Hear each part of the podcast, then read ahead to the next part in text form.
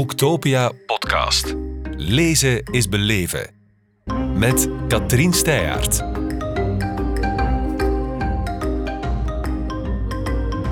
And with Neal Shusterman. Very welcome, Neal. Thank you very much. Happy to be here. It's a long way from home for you. Yes, but I love traveling. Okay, that's good. Um, we are very happy that you're here because you're um, an internationally acclaimed author. You're also a very productive author. I mean, you have more than 30 novels for children, teenagers, adults, and that's only, there's more. I was wondering, what's the source of this seamlessly endless productivity? I have no idea. Okay. The ideas just come to me and I write them down and I put them out there and people actually read them. It's amazing. Okay, you still find it amazing after all those years. I do. I do. That's lovely. What do you enjoy most about writing?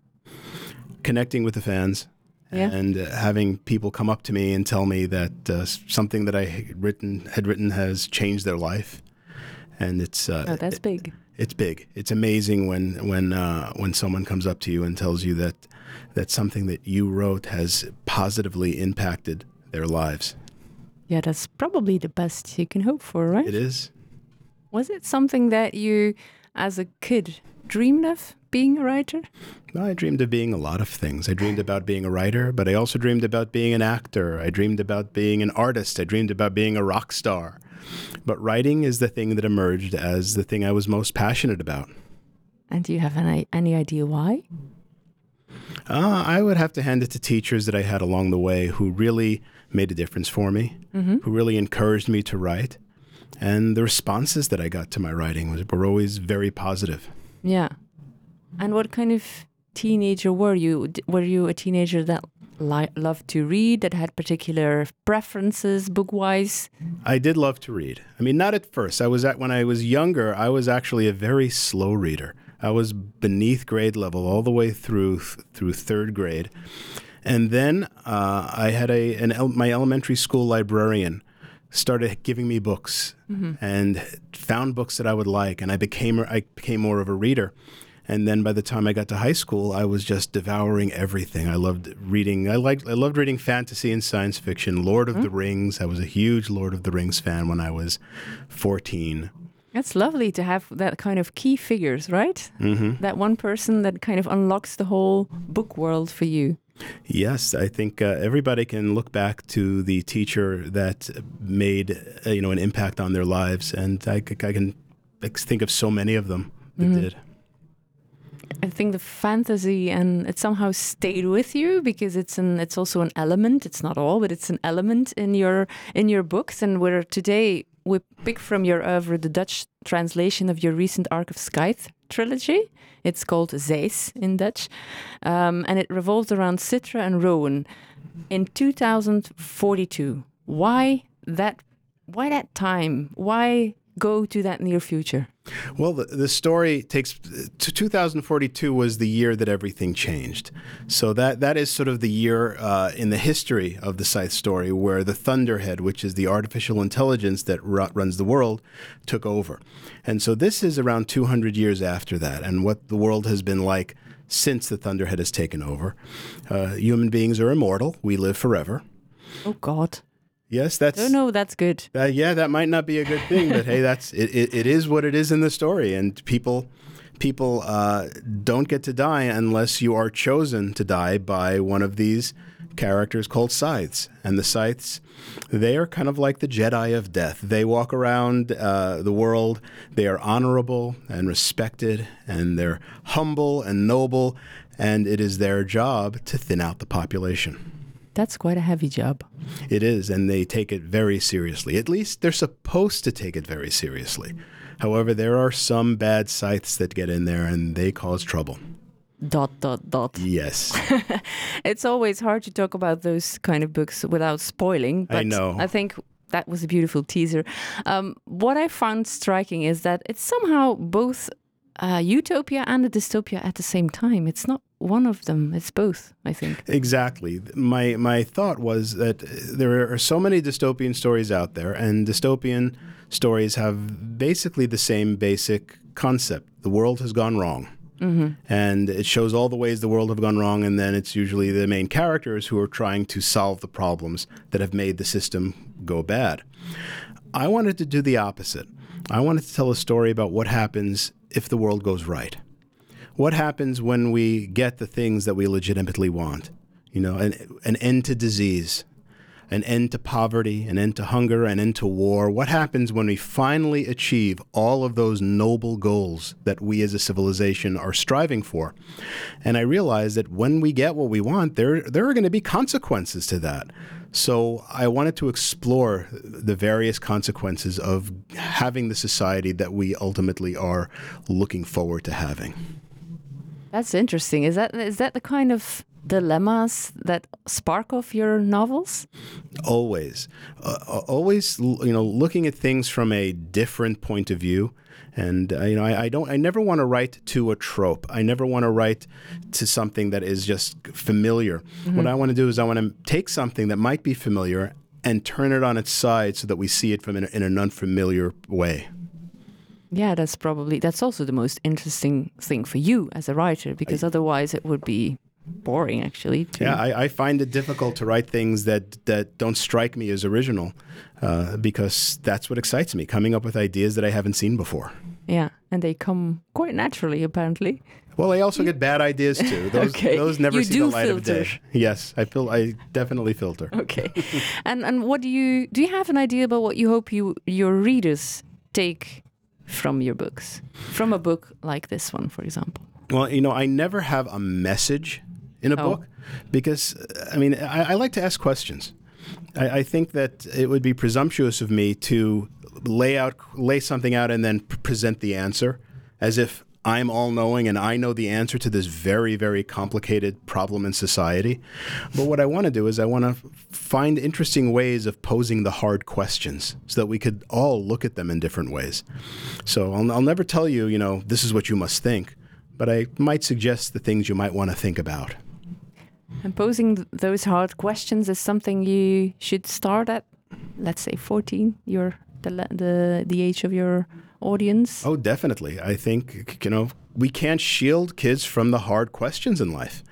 The best that we can do is to prepare them for those hard questions. And and not just assume they're going to see find simple answers because the, this, the answers aren't simple. And the sooner that they learn to understand that and learn to grapple with questions of of their lives themselves, the, the more uh, able they'll be able to as they get older. And what do you do different? Because you're writing for a young pub, uh, a young uh, audience, as you say. It's very important to make them aware and not kind of let them disappear in some kind of sugary fantasy world. Um, but I suppose you do it differently than if you would write for adults. There's there must be some difference, right? There's definitely a difference. Uh, you know, I, I've been on panels with adult authors talking about writing science fiction and fantasy, and there is a definite difference in the way it's approached.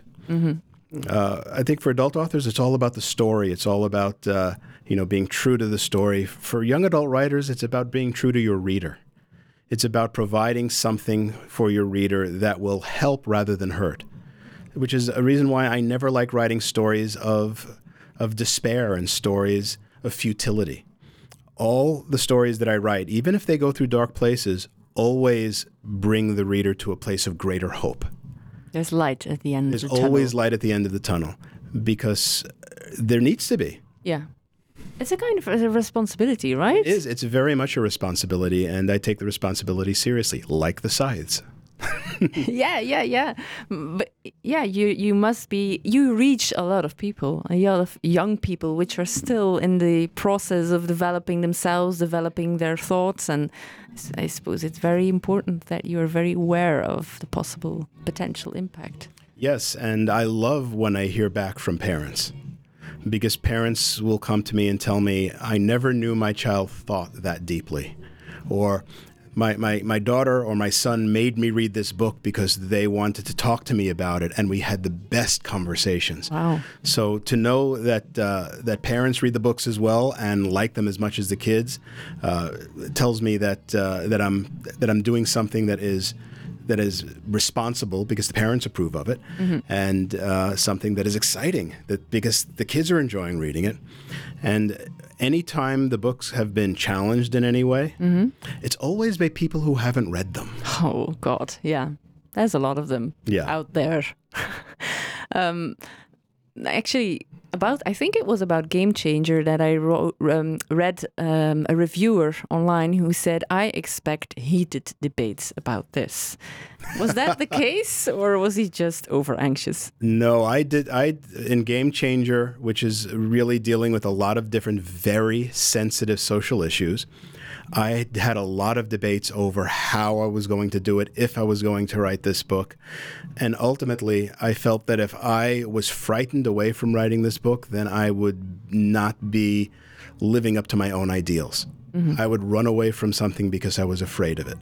Uh, so I chose to hit it head on and to write the best book that I can, to research it as well as I can, to to uh, put it in front of uh, other writers whose opinions I respected, who uh, were writers of the various different issues that Game Changer uh, hits. Because I mean, it deals with issues of racism, it deals with homophobia, it deals with uh, abusive relationships, it deals with a, a lot of different social situations, and I wanted to make sure that I was sensitive to everybody. That's a minefield. It was a minefield, and uh, for some reason, I have a tendency to constantly force myself to walk through minefields as a writer. You could sit back and relax, you know, after all you've done. yeah, but if I did, then I then my, the writing wouldn't be any good. No, no, no, that's true. It wouldn't have the intensity it Yeah. has right now. I want to um, always be growing. I always want, I think the only way to get better as a writer is to put yourself in those creative situations that are difficult. Yeah, yeah. That's I think also the the only way to do it. Mm-hmm. And how do you feel about the um, adaptations of the novels? Because some are turned into Netflix series, and then they, well, they even go out more into the world. Well, they're in, in process right now. They're Okay, all in Not development. there yet. Scythe is in development with Universal. with Steven Spielberg as the producer who is shepherding the whole project, which is amazing. I'm thrilled by that. Uh, Game Changer is with Netflix, and uh, we've written. I, I've co-written the script on that, and we're just waiting for it to move forward.